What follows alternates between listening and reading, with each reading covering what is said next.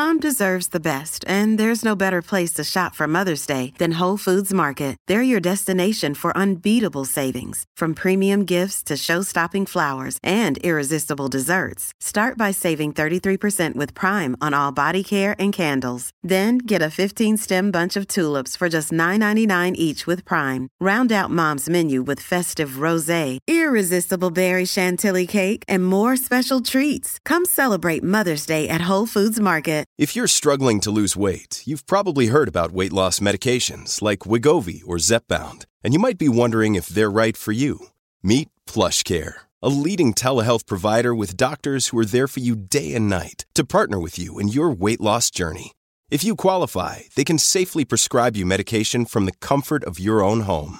To get started, visit plushcare.com slash weight loss. That's plushcare.com slash weight loss. plushcare.com slash weight loss. Generation Anthropocene is supported by Stanford School of Earth, Energy, and Environmental Sciences. Find out more at earth.stanford.edu. We're also supported by Worldview Stanford, whose mission is to create interdisciplinary learning experiences for professionals, including a forthcoming course on the future of food. To learn more about Worldview, visit worldview.stanford.edu. 4.6 billion. The Earth forms. Cambrian. 542 million. Complex life explodes. Permian Triassic. 251 million. 90% of species die. Cretaceous Tertiary. 65 million. Meteor kills the dinosaurs. 55 million. Primates appear. 2.3 million. Pleistocene. 200,000. Humans. 20,000. Agricultural 250. revolution. Industrial revolution. 60. Great acceleration. The Anthropocene.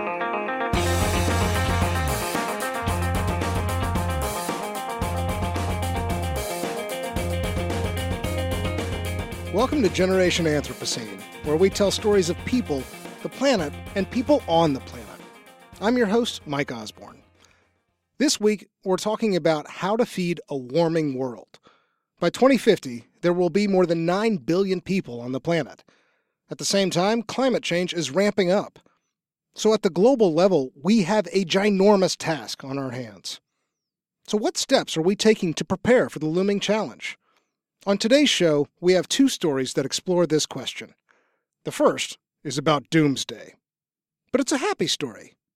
Here's producer Leslie Chang.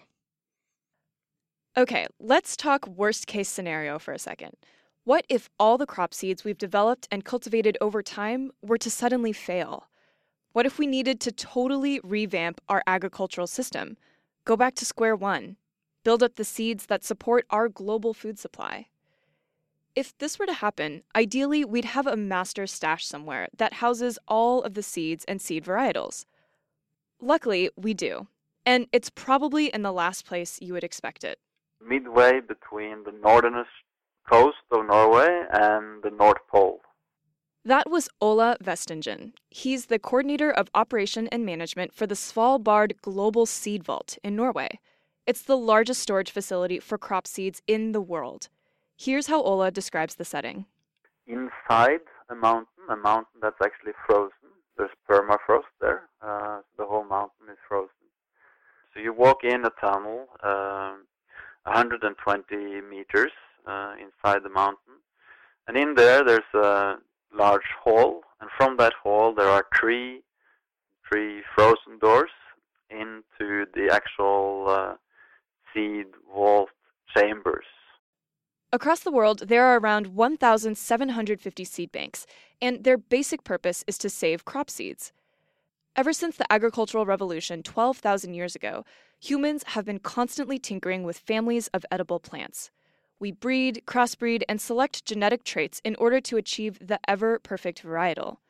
But each crop family only has so many genes, and over time, genetic diversity can be bred out or simply lost.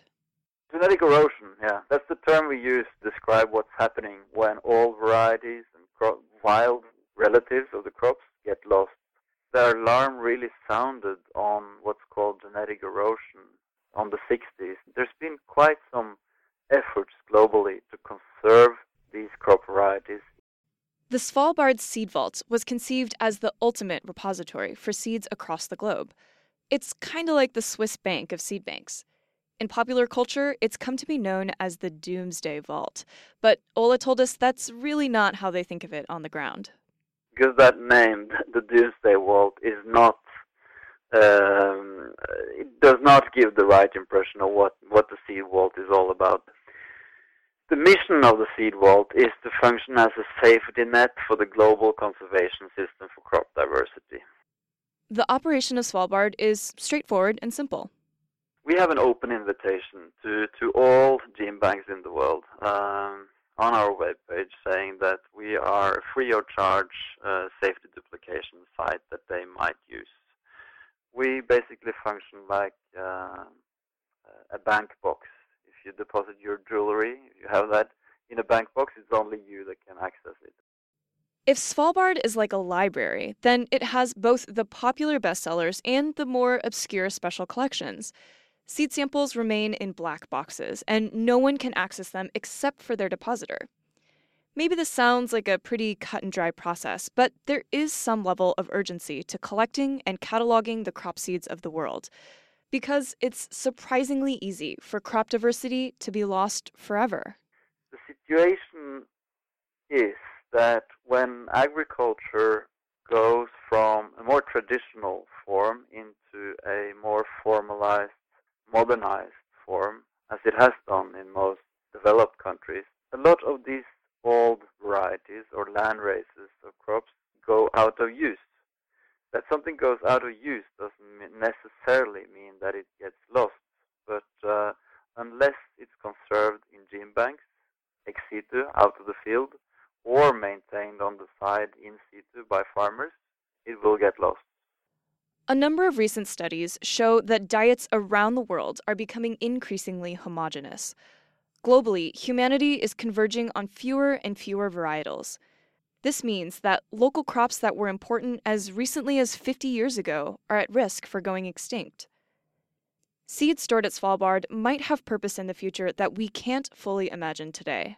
Now, Svalbard is only about conservation, but what we are backing up is really those repositories of the genetic diversity that provide those options to adapt to, to future unknowns and to future new climates. Threats to global crop diversity are both natural and man made. An example that illustrates just how challenging this task can be is Syria. Despite the ongoing civil war, researchers at the seed bank there continue to ship samples to Svalbard. There lays one of the most important gene banks really for humankind. That's right in the area where agriculture originated in this part of the world, at least in the Fertile Crescent, and they conserve incredible diversity of such crops like barley, chickpea, lentils, and these crops that come from this area. Now this this gene bank is is under siege or it's uh, in that area where it's obviously very vulnerable, but people in that gene bank are still working and they are still working with us. It's a case that really illustrates the the purpose of Svalbard.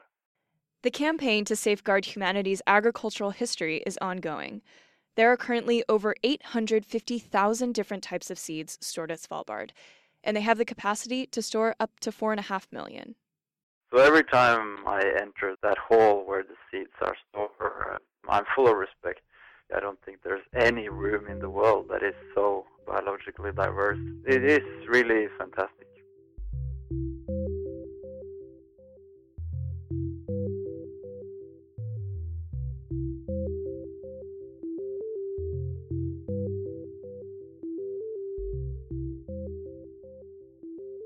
Climate change almost certainly threatens our food supply. Floods, droughts, and other extreme weather events affect the predictability of global food production. But when we zoom in a little closer to look at the nuances of how plants will respond to high CO2 levels, sometimes we find risks that we never would have imagined. Our producer Miles Traer brings us this piece. Today, one out of seven people in the world go to sleep hungry every night. Food security is already a major problem. As global population continues to rise, how on earth are we going to feed everyone in the future? So we're looking at, say, needing to increase food production by 70% by 2050 to meet the needs of the world. That's Roz Gleadow, Professor of Biological Sciences at Monash University in Melbourne, Australia. I run the core science program there and I do research on the effect of climate change on food security. Feeding the world is a challenge even without climate change, but increasing environmental variability adds another layer of complexity. Food security is about making sure there's enough food to go around and that people have the ability to purchase what they need. But Roz is particularly focused on an aspect of food security that's often overlooked the question of nutrition. It's not just about how much food we have, but are people getting the nutrients they need? And how might the nutritional value of plants change with rising CO2? One crop Roz studies is cassava. A billion people eat cassava every day, and about 40% of sub Saharan Africa live on cassava as their staple. Cassava is already a major food staple worldwide, up there with rice and corn. And Roz thinks that cassava has some real advantages for improving food security as we enter a warmer future. Cassava is an amazing crop. You could call it a climate change ready crop. So it grows incredibly well under drought conditions. It does really well under heat conditions. Not only is cassava built to tolerate the climate variability we can expect in the future, but like most other plants, it responds favorably to a high CO2 atmosphere. Plants breathe CO2 like we breathe oxygen, so more CO2 makes photosynthesis more efficient and gives plants extra energy to grow. In some cases, this means higher crop yields. So high CO2 in cassava will lead to higher yields almost certainly. We have, experimentally we've shown huge increases in tuber growth, which the tuber is the part that people eat, uh, under elevated carbon dioxide. Cassava is actually a fantastic crop for food security from that point of view, in terms of amount of calories that you can produce on marginal lands with uncertain climate. I think that that's a really good future for it. So, in many ways, cassava offers huge advantages for food security as CO2 levels increase and climates change. But there is one major cause for concern. It's going to be a really important source of calories. It is now and it will continue to do so. But the issue is, is that it makes cyanide. Cyanide is a serious food security issue, given that a billion people rely on cassava. Many plants we eat actually produce a small amount of cyanide. Apple seeds, bitter cherries, bitter almonds. The human body can safely process a limited amount of cyanide, and communities that have cultivated cassava for generations know how to prepare it in a way that removes most of the poison. Cassava produces cyanide in all parts of the plant, and particularly in the peel of the tuber. So the tubers look a bit like a sweet potato, but you really need to peel that. That can be like 900 ppm cyanide. And there are some excellent ways, very simple ways of processing that can reduce the cyanide by 95% and render it completely safe. And in some countries, they already do this extremely well. But in certain parts of Africa, particularly Mozambique, Congo, and Tanzania, they don't. As cassava becomes an increasingly important food staple, Roz and others fear that severe cyanide poisoning may become more prevalent, especially if people don't know how to detoxify the plant. If you just consume long term chronic lower amounts, you'll get a thing called tropical ataxia, which is like shakes.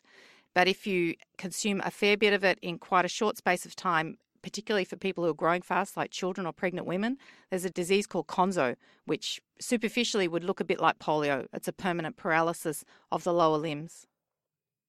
There's one more component to the cassava story, and that's protein.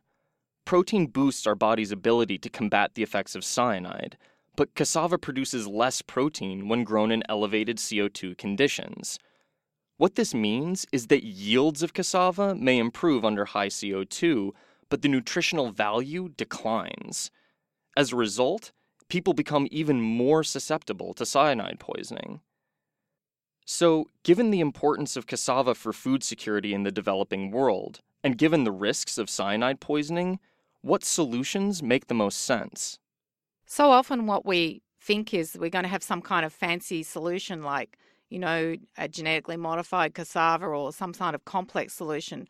Some people have proposed that we develop a non cyanide producing cassava. There's a number of issues with that. We've talked to local farmers in, in Mozambique about that, and all the farmers we spoke to said, no, we're not interested in that. We just want to have better processing. So, according to Roz, the solutions really lie within human systems. Understanding the biology of cassava only gets us so far. Many of the people who will increasingly depend on cassava don't yet have the necessary knowledge for how to deal with the risks. Fundamentally, this is a problem of education and social equality.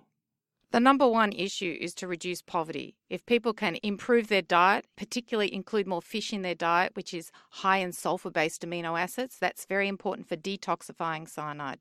If you can have a greater diversity of food, more vegetables, that will improve it. Really, I think if we can just understand the environmental responses and what the nutritional response is of the plant, there are often quite simple solutions, such as processing food, education, knowledge, governance, and above all, reducing poverty. These things can go a long way to improving resilience to climate change. Our food systems will inevitably have to adapt to climate change. Nature is going to respond in complex but scientifically understandable ways. At some point, the onus is on us to create societies and human systems that are resilient to our changing world.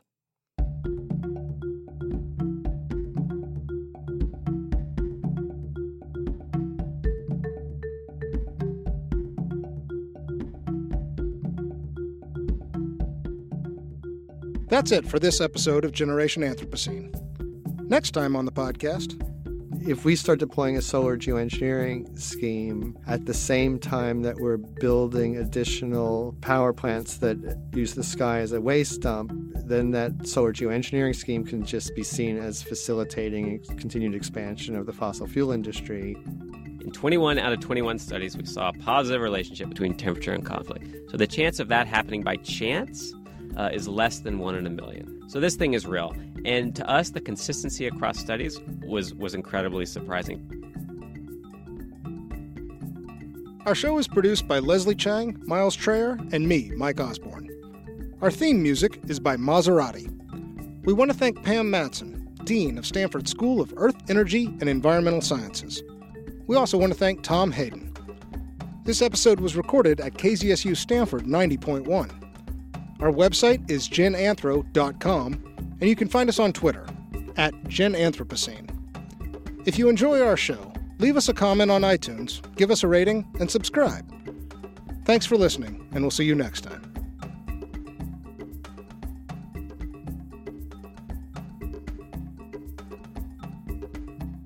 So pleased. I'm gonna cut that. Nah, nah, mm-hmm. That's fine. We'd be Uh, so many times I wish I had a gif of your face, and that's definitely one of them. All right. All right.